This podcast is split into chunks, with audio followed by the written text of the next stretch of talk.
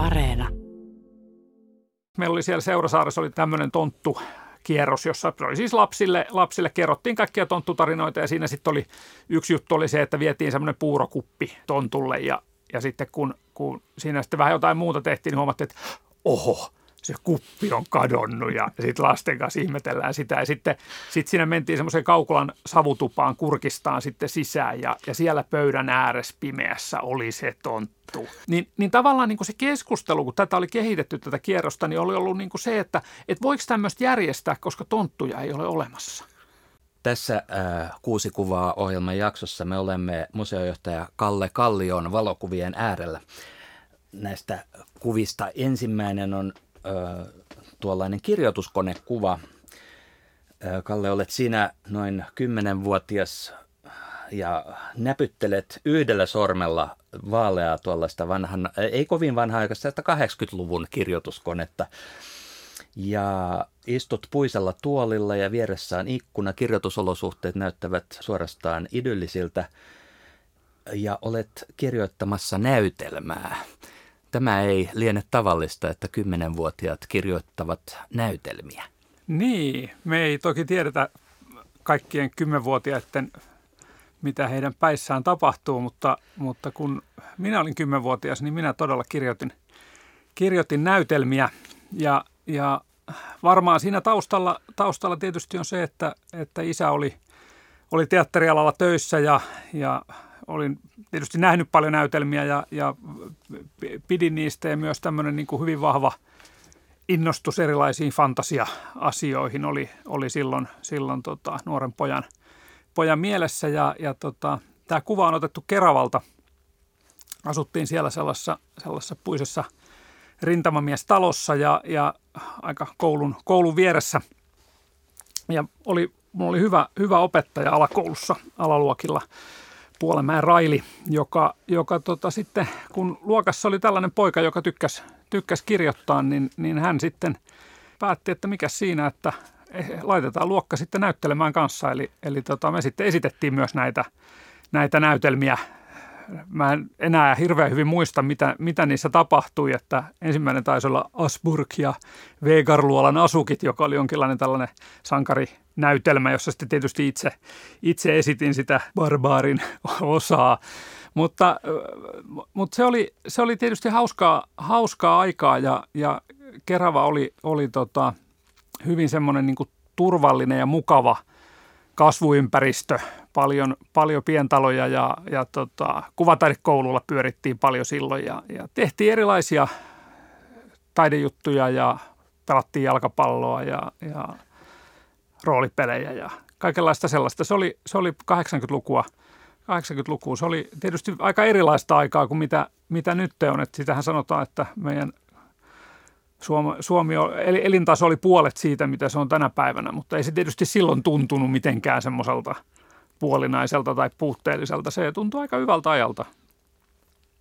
Niin, siis olit syntynyt vuonna 1977 ja, ja tämä oli siis 80-luvun loppua ja, ja oliko siihen aikaan mitään tällaisia esikuvia tällaisesta niin näytelmäkirjoittamisesta kiinnostuneelle kymmenenvuotiaalle pojalle? Että, siis tietenkin aikuisten maailmassa oli teatteria, mutta että, ö, oliko se nähnyt jotain sitten sellaista, mikä oli niin kuin jotenkin herättänyt sussa tämän, ö, tämän jutun vai oliko se vain sitä, että perhepiirissä sitä tehtiin muutenkin?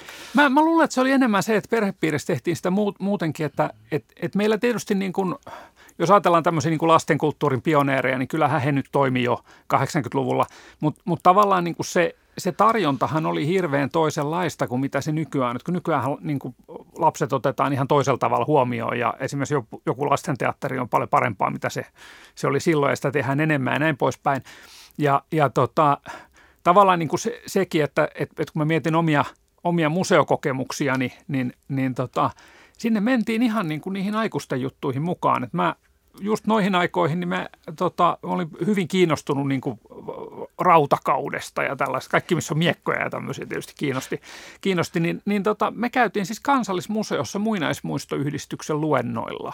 Siis se, että semmoinen niin kymmenvuotias poika istuu siellä, siellä tota, takarivissä ja sujuvasti kuuntelee, että mitä mistäkin on löydetty, niin, niin tota, kyllä siinä oltiin aika kaukana siitä maailmassa, missä niin kuin tänä päivänä – museot palvelee lapsi, lapsiyleisöjään. Että et, et, et tavallaan niin kuin se, se tietysti niin kuin se hyppy sellaiseen niin kuin aikuisten maailmaan ja sen niin kuin kääntäminen sitten niin kuin tämmöiseksi lasten, lasten tekemiseksi ja touhuamiseksi, niin sitähän, sitähän niin kuin lapset teki koko ajan, että, että aikuisten, aikuisten tekemiset muuttuu sitten leikiksi ja, ja, ja sellaiseksi, mikä niin kuin on, on tota lasten päässä, päässä sopivaa. Että tavallaan silloin ei, ei niin kuin kulttuurilaitokset ei sillä ajatellut sitä lapsiyleisöä samalla tavalla, niin kuin tavallaan sitä yleisön kasvattamista, kuten, kuten tänä päivänä. Nyt kun sanot noin, niin sehän kuulostaa äärettömän luovalta, että, että tavallaan pitää, lapsen pitää tavallaan sovittautua siihen aikuisen maailmaan. Tehdäänkö me kar- karhunpalvelus lapsille, kun me tehdään lapsille kohdennettuja sisältöjä liikaa? En mä, en mä usko siis, mä, ja, ja mä oon ihan vakuuttunut siitä, että ne, ne, ne lapset, jotka, jotka ikään kuin, niin kuin koukuttuu siitä, sillä niin kuin lastenkulttuurilla ja, ja tota, innostuu, niin kyllä ne sitten itse kaivaa ne kaivaa sitä. Ja, ja tietysti niin kuin tänä päivänä mahdollisuudet, niin kuin mitä, mitä niin kuin netistä löytyy ja muuta, on aivan toisenlaiset kuin mitä, mitä niin kuin meillä silloin oli. Et meidän, meidän täytyy hakea niitä esikuvia sitten jostain muualta, että et, et tota, sinänsä niin kuin tämmöisen tiedon hankkimisen kannalta se oli hirveän paljon niin kuin vaikeampaa aikaa kuin mitä, mitä tämän, tämän päivän lapsilla, lapsilla on. Miten tuo, tässä katselen vielä tätä kuvaa, kymmensormijärjestelmää ainakaan et käytä tuossa. Sulla on yksi sormi tällä lailla, niin se tulee Joo. tuolta korkealta ja kovaa. Korkealta ja, ja ko- kyllä. Joo, siinä on, siinä on tosiaan semmoinen hieno, hieno tota, hakkaus, hakkausmenetelmä. Mutta mut se on jännä, jännä tämä kymmensormijärjestelmä, että sehän on kehitetty nimenomaan sitä varten, että just tämmöisellä hakattavalla kirjoituskoneella pystyy kirjoittamaan nopeasti, koska ne, ne kirjainten varrethan mennä sotkeentua, jos, jos ikään kuin lyö niitä niin kuin, niin kuin tota, tavallaan niin kuin väär, väärällä, väärällä nopeudella. Ja, ja tota, mä, mä oon just sitä polvea, joka, jo, jolla oli vielä mahdollisuus opiskella konekirjoitusta – ja, ja tota, mä en tosin sitä, sitä koskaan sit opetellut, että et, et mä oon mennyt niin kuin sit varmaan jollain semmoisella neljä- tai kuusi sormi, sormijärjestelmällä, että ei se kirjoittamisen nopeus ei ole kaikki kauheasti kiinni siitä, että montako sormea siinä on, mutta kieltämättä yhdellä sormella, niin ei se, se nopeuskaan varmaan ollut kauhean, kauhean suurta, mutta, mutta, mutta toki siinä niin kuin lapsena on ollut niin kuin tärkeää, että se on oikein näköistä se teksti, mitä tekee. Että kun se tehdään niin kuin kirjoituskoneella, niin siitä tulee niin semmoinen – hyvän, hyvän näköinen. Ja mä oon siis kirjoittanut sen suoraan sillä kirjoituskoneella, että ei siinä ollut mitään tämmöistä, että nyt niin kuin ensin käsi ja sitten koneella, vaan, vaan suoraan sillä. Että jos tulee virhe, niin tulee virhe. Sanoit, että teit näytelmiä, eli siis montako teit niitä? Nyt täytyy sanoa, että mä en muista montako mä niitä tein ja montako niitä esitettiin. Että mä tein niitä varmasti enemmän kuin niitä esitettiin. Että et, et kyllä mutta mut niitäkin esitettiin useita ja, ja, ja sitten tota, tietysti niin kirjoittaminen ylipäätään tuli siitä, si, si, siinä tavallaan oli niin sellainen, sellainen asia, mitä tuli tehtyä tosi paljon. Ja, ja tota, mä esimerkiksi yläkoulussa muistan, että kun, kun opettaja antoi tehtäväksi, että piti tehdä tämmöinen niin kaunokirjallinen aine, niin mä en sitten ikään kuin alistunut tehtävänantoon, vaan kirjoitin sitten tällaisena niin kuin tämmöisen niin kuin asiapitoisen tietosisältöisen aineen ja sain siitä sitten vähän, vähän moitteita, että nyt sitten niin kuin, niin kuin myöhemmin sitten on niin kuin laventunut tavallaan se skaala, että pystyy kirjoittamaan niin kuin erityyppisiä, erityyppisiä tekstejä. Et en, näytelmiä sitten myöhemmin tuli kyllä, kyllä sitten niin kuin opiskeluaikana kirjoitettua ja ylipäätään se kirjoittamisen skaala on sillä semmoinen hirveän laaja. Mitä, ja ja niin kuin tavallaan se, että tykkää tehdä semmoisia erilaisia tekstejä, että, on, että joku niin kuin puhe on ihan omanlaisensa kirjoittamisen juttu taas sitten verrattuna kirjoittaa väitöskirjaa tai sitten jos, jos tekee jonkun anomuksen tai valituksen tai näin, niin, niin tavallaan se, se on niin kuin, ne, ne retoriikan keinot on aina vähän erilaisia, millaisia, millaisia tota, käyttää, mutta, mutta tietysti niin kuin se, se niin kuin kirjoittaminen on tavallaan samanlaista, että siinä on se, se sanan mahtihan on, on niin kuin, se on hieno, että miten, miten niin kuin tietynlaisilla sanavalinnoilla voi niin kuin kääntää asioita toiseen asentoon ja miten, miten, miten saa niin kuin sanottua mielenkiintoisesti juttuja. Että, että meillähän niin kuin museomaailmassa kirjoittaminen on sillä hirveän haasteellista, että kun ihmiset tulee museoon, niin seinältä lukeminen on kauhean raskasta. Hmm. Eli meidän pitää aina sanoa kaikki tosi lyhyesti.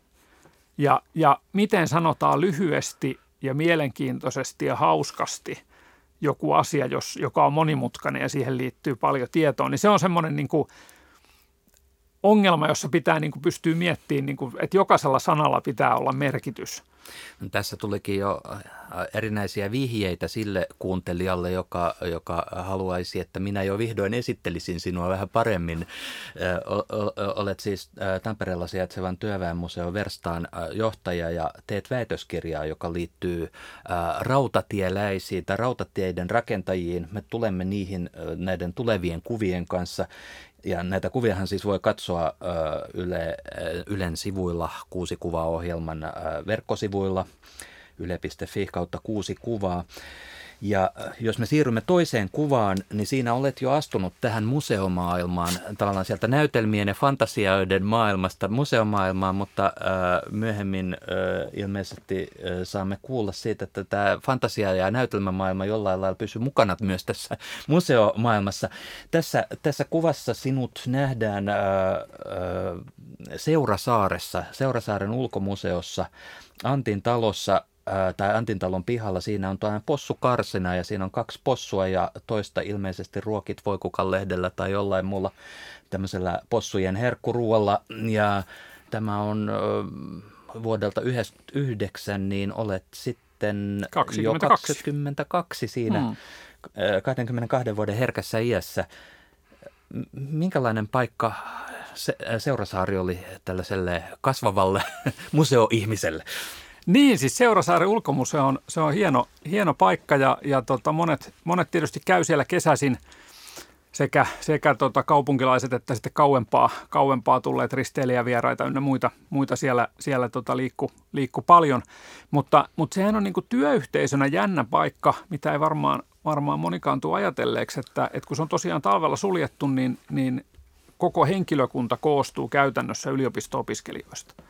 Ja, ja, ja se, se ikään kuin, niin kuin vaikuttaa siihen, että siellä on aina vähän eri ihmiset sitten joka, joka vuosi ja semmoinen niin kuin tietynlainen jatkuvuus tietysti siitä kärsii, että et, et siinä on sitä, sitä vaihtuvuutta. Itse olin siellä aika pitkään, mä olin viitenä, viitenä kesänä siellä töissä ja, ja, ja tavallaan niin kuin – se aika silloin 90-luvun loppu oli, oli tietysti siinä mielessä hankalaa, että meillä oli ollut, ollut tota lama ja, ja oli leikattu vähän joka puolelta ja Seurasaaressa oli paljon vähemmän työntekijöitä kuin mitä siellä oli esimerkiksi kymmenen vuotta aikaisemmin ollut. ollut ja, ja, ja tavallaan toisaalta myös se niin kuin toiveet sille, että millaista, millaista museos piti, pitäisi olla, niin oli aika niin kuin oli muuttunut. Eli, eli, eli se, että se ei enää niin kuin riittänyt se, että meillä on, on tota vanhoja, vanhoja rakennuksia ja niitä sitten – sitten ihastellaan, vaan, vaan tavallaan niin kuin ne kiinnostuksen kohteet oli hyvin erilaisia. Että oli niitä, jotka oli kiinnostunut perinnän rakentamisesta, oli, oli lapsiperheitä, joita, joita niin kuin kiinnosti ihan, ihan sitten taas toisenlaiset asiat ja, ja tota, my, myös niin kuin tavallaan se, se niin kuin semmoisen kokemusten ja elämysten ja sellaisten – niin kuin tuottamiseen oli, oli niin kuin toisenlaista tarvetta. Ja toisaalta myös niin kuin museomaailmassa asiat oli muuttumassa sillä, että et, et ei, ei oltu enää niin ryppyotsasia. Että et oli niin kuin sallittua jo vähän, vähän tota, irrotella.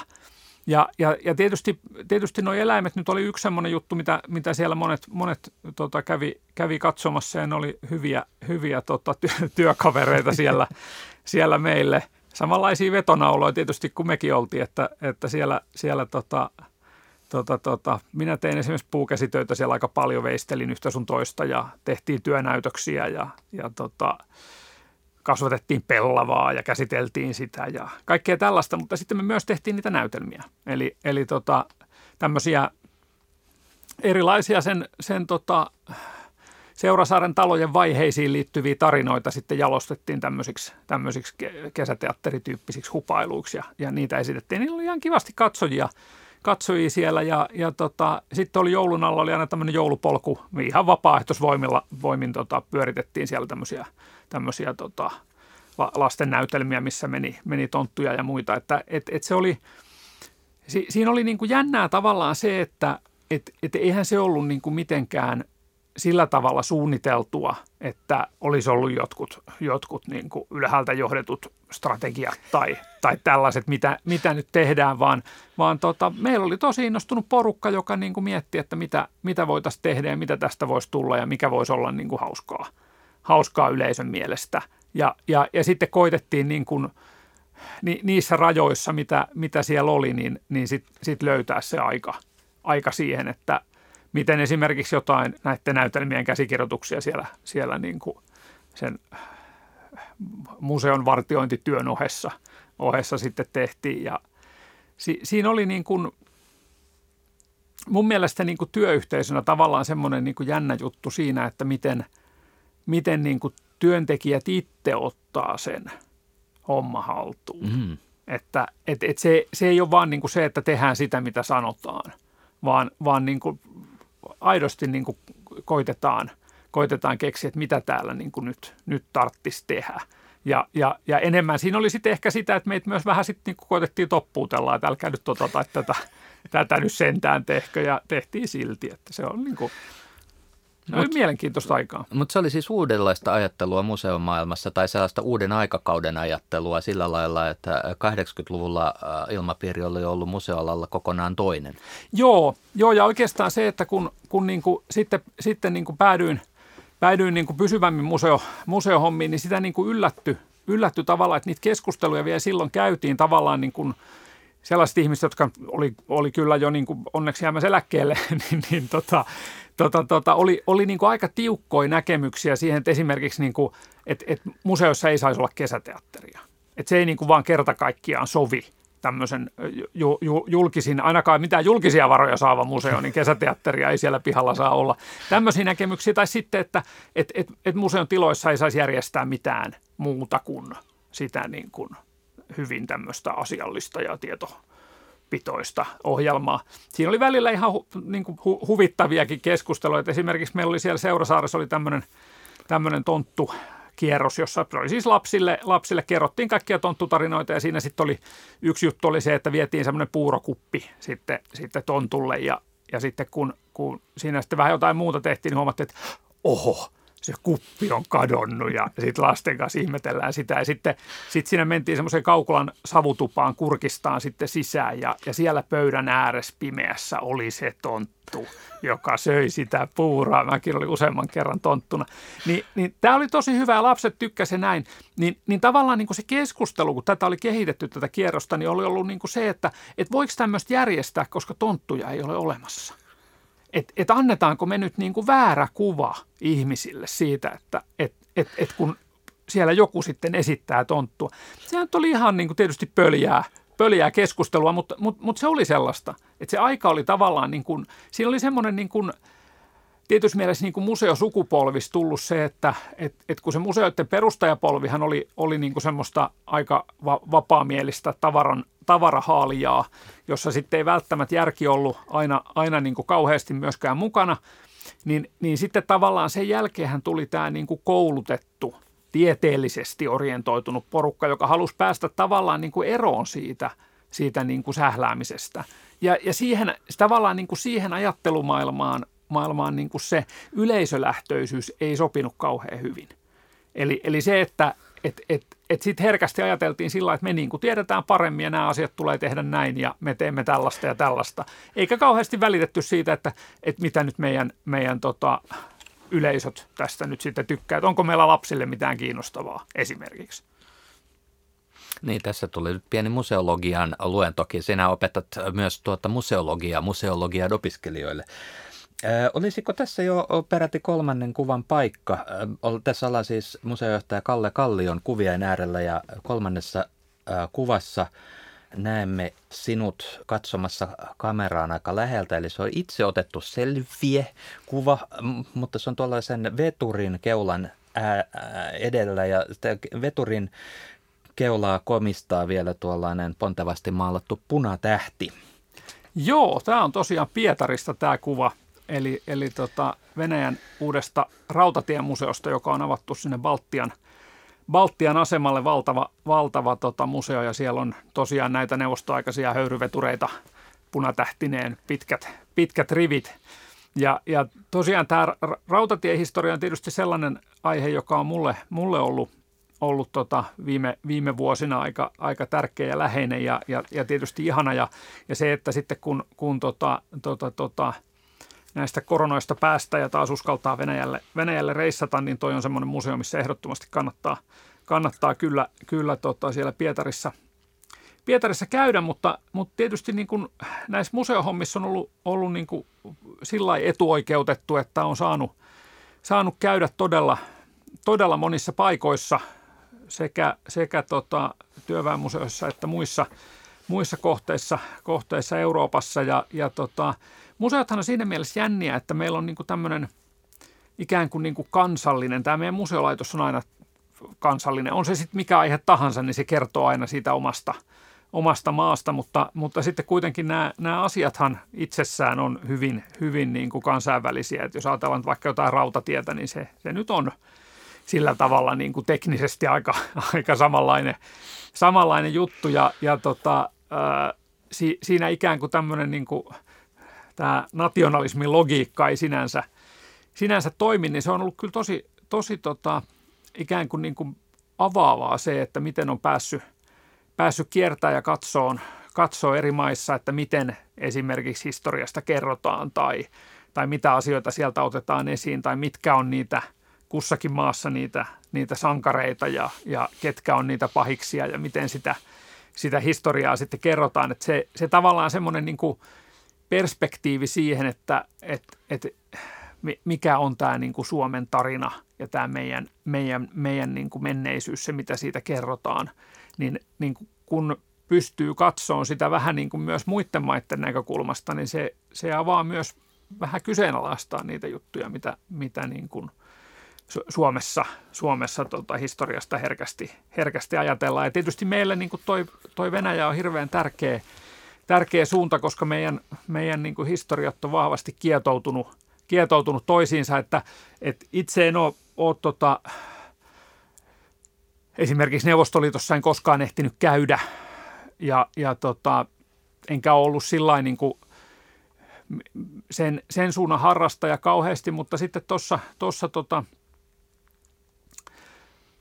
mitä se nyt oli kuusi vuotta sitten vähän, vähän päältä, niin, niin meillä tehtiin Tampereella tämmöinen museofuusio, eli, eli Lenin museo, joka, joka tota, on toiminut tuolla Hämeenpuistossa samoissa tiloissa, missä Lenin ja Stalin kohtasivat toisensa ensimmäisen kerran joulukuussa 1905, niin, niin tota, päätettiin yhdistää sitten työväenmuseo ja, ja meidän ajatus tietysti siinä oli se, että, että, että tämä Lenin museo, jonka, jonka näyttely oli sieltä 80-luvulta ja, ja tota, aika lailla niin kuin semmoinen niin kuin Moskovan, Moskovan säveliä soitteli sen, sen aikaisia, niin, niin tota, se täytyy uudistaa ja, ja tota, tehtiin sitten, sitten siinä mittava, mittava projekti siitä, että miten, miten kerrotaan niin kuin Neuvostoliiton historiasta ja Suomen ja Neuvostoliiton yhteisestä tarinasta ja, ja, ja ikään kuin karvoineen kaikkineen kerrotaan tämä meidän yhteinen, yhteinen menneisyys. Ja, ja tota, tehtiin sinne kaikki Stalinin ajan vankileirit ja, ja tota, mu, muut tämmöiset. Ja koitettiin myös tuoda sitä niin kuin tähän päivään ja pohtia tätä meidän, meidän suhdetta, suhdetta Venäjään, että et, et se on ollut niin kuin tosi mielenkiintoinen ja tosi opettavainen, opettavainen projekti siinä, että et, et tämä meidän yhteinen historia on niin, niin, niin kuin latautunut ja siihen liittyy paljon semmoisia semmosia, tota, tota, tota, niin kuin kipeitä juttuja, että et, et sitä, sitä pitää, pitää käsitellä, että se, että – että tavallaan, että jos haluaa ymmärtää Suomen historiaa, niin kyllä vähän täytyy Neuvostoliitonkin historiaa esimerkiksi ymmärtää. Niin, tähän Lenin museoonhan kohdistuu jossain määrin myös semmoista niin kuin vieroksuntaa, että juuri kun sanoit tuosta, että, että tota, museot on tämmöisen kansallisen projektin asialla, eli tota, kerrotaan suomalaisesta kulttuurista, kun ollaan suomalaisessa museossa, ja se joidenkin mielestä herättää sitten, mielessä herättää närää, että tuota, täällä, ollaankin, täällä onkin museo, jossa kerrotaan Neuvostoliitosta. Niin, tai oikeastaan ei ehkä se niinkään, että kerrotaan Neuvostoliitosta, vaan tavallaan se, että et, et, et Lenin museo, se eh, niin kuin nähtiin tällaisena niin kuin henkilöpalvonnan laitoksena. Ja, ja eihän se tietysti niin kuin ihan väärä tulkinta ollutkaan, että eihän Lenin museo ei esimerkiksi hyväksytty museoliiton jäseneksi aikoinaan tota, juuri, juuri niin kuin näistä, näistä syistä. Mu, mutta tota, tavallaan ja sen museon syntytarinakin on siinä mielessä niin kuin mielenkiintoinen, että, että et, et sehän perustettiin heti toisen maailmansodan jälkeen se oli tavallaan niin kuin osoitus siitä, että miten Suomen ulkopoliittinen suunta on nyt kääntynyt. Me emme ole enää saksalaismielinen, hitleriläinen maa, vaan, vaan me luomme hyviä yhteyksiä ja, ja yhteistyötä Neuvostoliiton kanssa. Ja, ja, ja ikään kuin osoitukseksi siitä me sitten myös perustamme tämmöisen, tämmöisen Lenin-museon.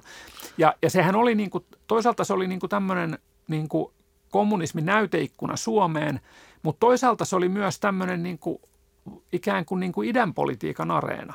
Eli, eli ei se ollut sattumaa, että, että niin kuin Neuvostoliiton kaikki johtajat kiikutettiin sinne Lenin museoon, jossa sitten kerrottiin se ikään kuin suomalainen tarina Leninistä. Eli, eli se, että kuinka Lenin tota, tunnusti Suomen itsenäisyyden. Ja, ja se tavallaan tietysti niin kuin liittyy siihen, siihen niin kuin Neuvostoliiton ideologiaan, että kun, kun Lenin oli se, se puolijumala, johon niin kuin vedottiin kaikessa, niin tavallaan se, että et, et jos, jos Lenin tunnusti Suomen itsenäisyyden, niin sitä niin kuin vähempi tota, tota, komissaari ei voi sitten ikään kuin – ikään kuin kyseenalaista. Tämähän oli tietysti niin kuin ta- tarkoituksenmukaista, että kyllähän siinä, siinä tota itsenäisyyden tunnustamisasiakirjassa, mikä, mikä uuden vuoden aattona 1917 allekirjoitettiin, niin kyllähän siinä myös Stalinin nimi oli alla.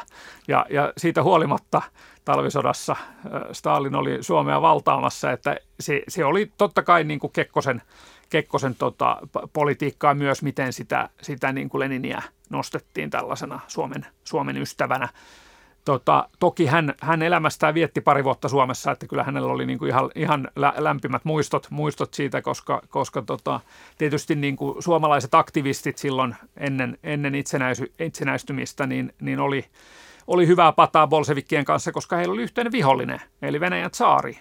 Ja, ja niin kuin molemmat porukat halusivat sitä eroa ja, ja, ja tietysti niin kuin suomalaisille oli myös niin kuin etu se, että me, me jeesattiin näitä näitä vallankumouksellisia, jotka sitten hoiti tämän homman. Se, että, että se, se Suomen itsenäistyminen oli, oli hyvin semmoinen niin kuin kiharainen, kiharainen juttu, jossa, jossa niin kuin liittyi kaikki nämä, nämä tota, ensimmäisen maailmansodan tapahtumat ja, ja valtapolitiikat ja valtatyhjiöt ja, ja niin kuin sisäiset, sisäiset kamppailut siihen, miten se, miten se tapahtui. Mutta mut yhtä kaikki niin kuin ne on myös semmoisia, että niissä on niin kuin paljon, paljon niin kuin opittavaa ja paljon sellaista, mistä niin kuin, niin kuin meidän suomalaisten on hyvä, hyvä ottaa selkoa, että me ymmärretään tätä meidän omaa, omaa historiaa. Että me ollaan niin kytköksissä tuohon, mitä, mitä Venäjällä on tapahtunut, että silloin, silloin iso merkitys sille, mitä, miten tota, täällä menee. Nyt kun kolmas kuva äh, käsitti ton, ton puna, punaisen tähden ja ton, niin kuin neuvostotunnuksen, niin sitten tämä neljäs kuva saattaa ensivilkauksella näyttää, siinä on punainen lippu ja työkaluja ristissä, mutta se ei ole Neuvostoliiton lippu. Ei, sillä ei, sillä ei ole Neuvostoliiton sillä kanssa ole... oikeastaan mitään tekemistä, että, että se, on, se on tota, liittyy näihin mun tutkimusaiheisiin, niin se on, se on tosiaan Työväenmuseo Verstaan kokoelmissa – oleva, oleva lippu, joka on Suomen tie- ja vesirakennustyöläisten liiton, liiton tota, lippu. Ja se on ai, itse asiassa ainoa, ainoa tämmöinen esine, mitä tästä ammattiliitosta liitosta on säilynyt. Se oli rautatierakentajien oma, oma ammattiliitto, joka toimi sieltä 1906 vuoden lopulta aina tuonne vuoteen 2025 saakka, jolloin sitten, sitten nämä rautatierakentajat siirtyi siirtyi rakennusliittoon – on tosiaan, kun on tutkinut näitä rautatierakentajia ja heidän elämää ja, ja kokemuksiaan, niin on sitten myös tähän, tähän heidän, heidän niin kuin työväen liikkeeseen perehtynyt.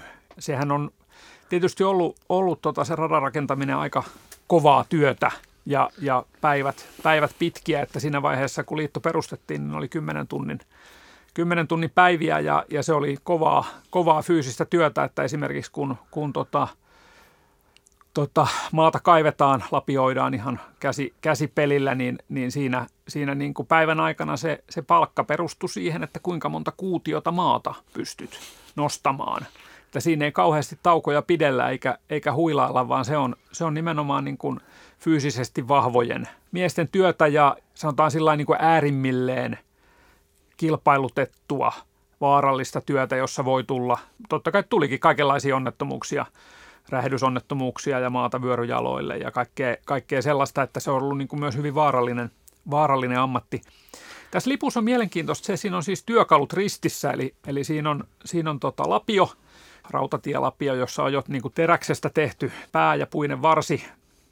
nämä lapiothan kehittyy aika paljon, että siinä vaiheessa kun radan rakentaminen aloitettiin, oli tämmöisiä ihan karkeita rautalapioita, paino, paino kuin synti. Se sitten kehittyi se lapio siinä sitten vuosien, vuosien mittaan.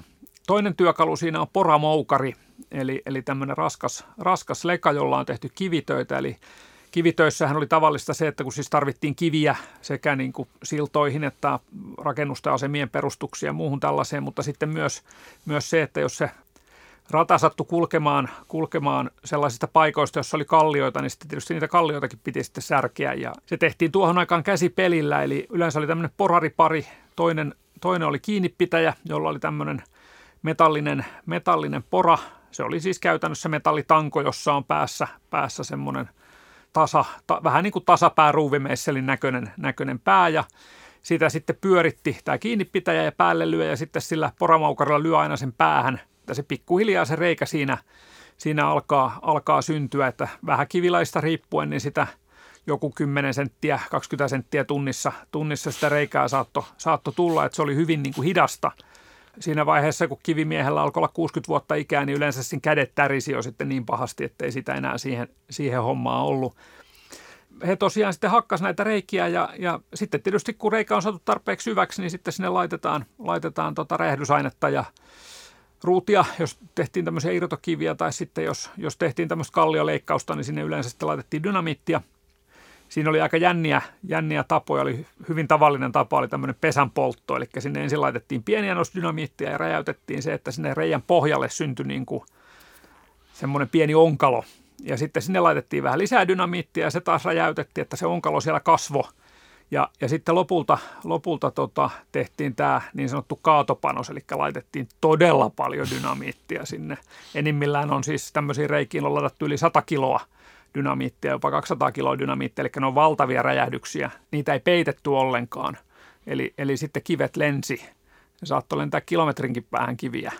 Tietysti toivottiin, että ei osu, osu kenenkään, mutta aina niitä sitten lenteli jotenkin navettojen katoista läpi ja muuta. Että se oli vähän vaarallista, vaarallista hommaa, että jos joskus, joskus tota junanikkunasta tämmöisillä ratalinjoilla, joita ei ole sitten myöhemmin, myöhemmin korjailtu ja siistitty, niin katsoo niitä kallioleikkauksia, niin, niin voi ihmetellä sitä, että miksei siellä näy niitä porareikiä missään, niin se johtuu just siitä, että siellä on todella, todella isoilla panoksilla, panoksilla ammuttu. Pori ja Haapamäen välillä on tämmöinen niin sanottu metsärata, jossa, jossa ei ole enää liikennettä, niin siellä pystyy, pystyy kulkemaan, niin siellä esimerkiksi Talasjärven leikkaus, joka on valtava tämmöinen kallioleikkaus, yli 10 metriä syvä, niin siellä hienosti näkyy, että kuinka niin kuin karkealla, karkealla tavalla se on, se on sitten rakennettu. Että sitten taas esimerkiksi jossain silloissa tai tällaisissa, niin sehän on hyvin hienoa kivityötä, että ne on niin kuin kauniita, kauniita, miten niin kuin kivistä, kivistä se tehdään. Et silloin silloin niin kuin betoni oli vielä sen verran kallista, että siihen ei yleensä niin kuin tartuttu, että se, se niin kuin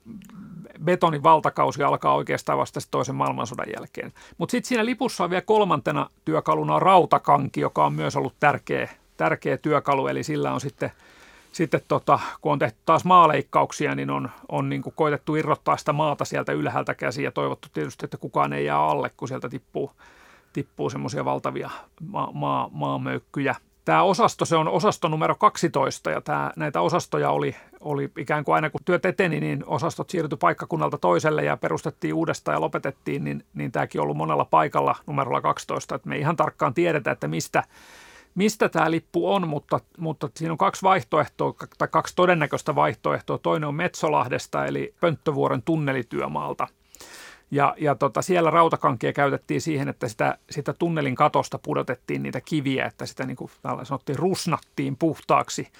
Se Pönttövuoren tunnelihan oli sellainen, että sen rakentamisessa aika moni, moni mies kuoli, että se oli, se oli niin kuin vaarallinen, vaarallinen työmaa. Tietysti nämä tunnelit ylipäätään oli, että niissä herkästi kävi sillä, että ruvettiin poraamaan semmoisesta reiästä, mihin oli jäänyt dynamiittia jäljelle ja sitten se räjähti ja sattui sitten, sitten vahinkoja tai sitten tippui niitä kiviä sieltä katosta päälle tai muuta, että se oli, ei, ei käytetty kypäriä eikä turvajalkineita eikä muuta, että se oli, se oli hyvin niin kuin vaarallista, vaarallista työtä.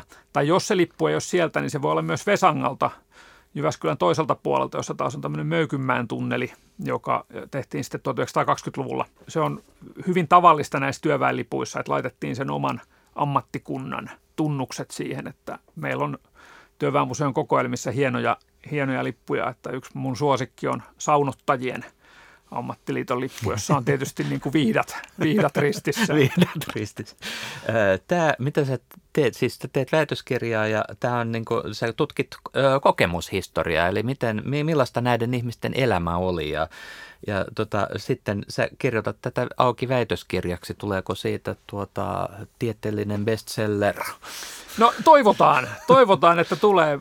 Mulla on vähän semmoinen, semmoinen ajatustapa siinä, että, että mä koitan tehdä semmoista, niin kuin voi sanoa tietysti niin kuin vanhanaikaista tutkimusta siinä mielessä, että että että mä uskon siihen, että että että ikään kuin, niin kuin selkeästi kirjoitettu on myös selkeästi ajateltu ja, ja, ja niin, että että että kun puhutaan niin kuin meidän historiasta, niin mun mielestä se pitäisi pystyä kertoon, kertoa ja kirjoittaa sellaisella tavalla, että et, et ikään kuin jokainen lukija pystyy sen ymmärtämään. Et mä en, mä en niin kuin, tässä niin kuin tieteellisessä keskustelussa kauheasti tykkää siitä, että koitetaan tehdä asiat niin kuin mahdollisimman vaikeaksi. Vaan kun asiat tehdään selkeäksi, niin, niin silloin, silloin niin kuin ne on myös, myös tota, ymmärrettäviä, ymmärrettäviä sitten, sitten lukijalle, että koitan niin kuin saada kuvattua sen tämän ammatti, ammattiryhmän historian, että miten, miten rautateitä ruvettiin, ruvettiin Suomessa, Suomessa rakentaa ja miten tämmöinen, tämmöinen porukka sitten syntyi, joka kulki työmaalta toiselle ja hyvin puutteellisissa oloissa sitten, sitten asuja eli ja, ja kuinka he koitti sitten itse vaikuttaa siihen, parantaa sitä omaa, omaa asemaansa välillä onnistuen ja yleensä epäonnistuen siinä. Mun mielestä meidän niin pitää myös olla vähän kiitollisia niille jotka on nämä linjat meille rakentanut, että, että päästään Tampereelta Helsinkiin ja minne nyt kukakin haluaa mennä. Niin ja sitä harvemmin tulee ajatelleeksi, kun suhahtaa junalla tunnelin läpi, että siellä on ihmisiä kuollut sitä tunnelia ehkä tehdessä kenties. meidän viides kuvamme on tuollainen mökkikuva. Siinä on tuota aika kaunis, hyvin kaunis järven ranta siellä on tämmöinen jonkinnäköinen puutyö savotta meneillään, mutta siellä on myös, myös kannettava tietokone ja aivan kun siellä näkyy se nyt jonkinnäköinen jalkapallopeli olevan käynnissä. Eli tässä on nyt kaikki hyvät koottu samaan, samaan kuvaan. Joo, tämä on vähän tämmöinen, tämmöinen tota, näitä ikään kuin ihmisen sellaisia onnenhetkiä, miten, miten tota, asiat yhdistyy. Ja toisaalta myös vähän niin kuin, jossain määrin myös niin kuin kuvaus siitä, että millaisessa ajassa niin kuin tänä päivänä voi parhaimmillaan olla. Mä oon tosiaan siinä tehnyt talvivihtoja, eli talveen varten vihtoja sitten kuivumaan ja sitonut niitä, niitä siinä rantapenkillä. Längelmävesi siinä lainehtii taustalla. Ja, ja samalla sitten pystyn, pystyn seuraamaan kannettavalta tietokoneelta MM-kisojen välieräottelua. Ja jollain lailla tämä on sillä jännä, että, että meillä, meillä tosiaan perhe, perheellä on mökki tuo Längelmävedellä ja, ja se on saaressa. Eli, eli silloin kun sinne, sinne on menty ja, ja ruvettu sitä rakentaa, niin se on ollut hyvin niin kuin hankala juttu siinä mielessä, että ei, ei ole ollut niin kuin, ei ole sähköä, ei ole jääkaappeja, ei ole mitään tämmöisiä niin kuin mukavuuksia, joita tänä päivänä ajatellaan, että, että mökillä ilman muuta – kuuluu olla ja sinne sitten vanhemmat on rakentanut, rakentanut sen mökin ja siellä sitten, sitten myös, myös niin kuin on, on viettänyt tosi paljon kesiä ja, ja tota, vapaa-aikaa, vapaa-aikaa siellä. Ja että aikanaan me, meilläkään niin kuin, tietysti ei ollut mitään puhelinyhteyttä sinne. Eli, eli se, se yhteys, mitä, mitä pidettiin, minulla oli isovanhempien mökki, oli siellä niin kuin järven vastarannalla, niin, niin lapsena meillä aina opetettiin, että jos tulee hätä – hätätilanne, niin siellä yhden kuusen alla on semmoinen keltainen iso pressu, että se pitää levittää kalliolle. Että se näkyy sinne vastarannalle ja siellä sitten tiedetään, että nyt siellä on hätä ja sinne voidaan ikään kuin mennä sitten auttamaan. Ja tämä on niin kuin sitä 80-luvun todellisuutta. No sitten sinne, sinne vastarannalle ilmestyy, ilmestyy jossain vaiheessa se kännykkämasto ja tulee puhelimet, puhelimet taskuun – joka tietysti muuttaa tämän, tämän kommunikaation sellaiseksi, että ei, ei tavallaan tarvi miettiä sitä, että voiko, voiko olla yhteydessä, yhteydessä vai ei. Ja, ja to, toki siinäkin se, että sitten akku, akku tuppaa loppumaan jossain kohtaa. M- mutta tämän vuosituhannen puolella niin hommattiin ne aurinkopaneelit sinne, jolloin sen puhelimenkin pystyi lataamaan. Sitten tulee tämä, että kyllä sillä nyt sen tietokoneenkin voi ladata ja sillä saa sen jääkaapinkin toimimaan. Ja kohta ollaan sellaisessa tilanteessa, että et, et hyvän aika, että siellähän pystyy niin katsoa kisoja kesällä. Et, et silloin kun mä olin lapsi, niin se, se tapahtui sillä, että jos, jos, jos oli pelejä, niin sitten piti lähteä sinne ran, rannalle ja, ja siellä niin kuin pienestä, pienestä tota matkatelkkarista sitten, sitten siellä, jolla oli antenni ja sähkö, niin sinne voitiin mennä katsomaan. Mutta mut tavallaan niin kuin se muutos ikään kuin siinä, että et, tai mäkin olen tehnyt töitä siellä, joka, joka olisi niin kuin silloin aikoinaan ollut niin kuin täysin mahdoton ajatus – et jotenkin tässä kuvassa on myös tavallaan se, että miten me ollaan yhä vähemmän sidoksissa paikkoihin siinä mielessä, että, että pystyy tekemään, tekemään niin kuin töitä ja asioita hyvinkin niin kuin erilaisissa, erilaisissa ympäristöissä. Ja tietysti niin kuin myös se, että, että mä uskon, että ihminen kyllä varmaan niin kuin voi ihan hyvin, että jos se pystyisi tekemään töitä saaressa, kaukana kaikesta. Et tietysti siinä on niin kuin se sellainen – ajatus, se on ihana ajatus joskus syksyllä olla siellä, jos, jos niin kuin, ja tavallaan niin kuin tietää, että jos tässä on mun ympärille piirtää niin kuin neliökilometrin, niin mä oon ainoa ihminen tällä neliökilometrillä. Se on niin kuin hurmaava ajatus. Kesällä se ei ihan toteudu, mutta, mutta tota, talvella, talvella tietysti ja, ja tällainen niin hiljaisena aikana, niin, niin, niin se semmoinen niin kuin – ma- mahdollisuus siihen luonnon rauhaan, niin se on, se on niin kuin kuitenkin Suomessa mahdollinen, mikä, mikä, mikä taas ei sitten tuolla, tuolla niin kuin maailmalla, maailmalla mitenkään onnistu. Niin jotenkin siinä niin kuin ajattelee myös sitä, että, että on, onko tämmöinen niin kuin jonkinlainen paluu luontoon jollain lailla mahdollinen. Vai onko se sitten oikeastaan sitä paluuta luontoon, kun siinä on se niin kuin laitteet, jotka pauhaa ja, ja, ja sosiaalinen media, joka ei jätä rauhaan – et, et on, onko se vaan sit se, että me ollaan sitten kuitenkin pilattu myös se, se niin kuin luonnon oleminen ja luonnon kokemus sillä, että, että on niin kuin kaiken maailman laitteet koko ajan, koko ajan päällä. Tämä on myös semmoinen kuva, mikä herättää vähän tämmöistä niin kuin, ikään kuin, niin kuin filosofista pohdintaa, että tässä, tässä toisaalta olen niin kuin löytämässä sen sellaisen niin kuin tasapainon luonnon kanssa näitä vihtoja sitoessani ja niin kuin yhteyden – menneisiin sukupolviin ja tällaisiin ajallisiin jatkumoihin. Ja samalla mä oon kiinni lähetyksessä, jota seuraa sadat miljoonat ihmiset ympäri maailmaa ja odotan, että voittaisiko se Englanti nyt vihdoinkin. Niin, niin se, se, on niin kuin, se kertoo tästä meidän ajasta. Et, et, et toisaalta me ihmiset ollaan kaikkialla, mutta toisaalta meidän niin kuin, pitäisi myös niin kuin löytää se, se yhteys tämän niin kuin maapallon kanssa. Nythän on niin, että tässä ohjelmassa myös kuvitellaan kuudes kuva, sellainen ottamaton kuva, jota ei ole otettu, äh, mutta kenties joka voisi olla kiva, että se tulisi otetuksi. Jos äh, mielessäsi kuvittelet sellaisen kuvan, niin mitä se voisi olla?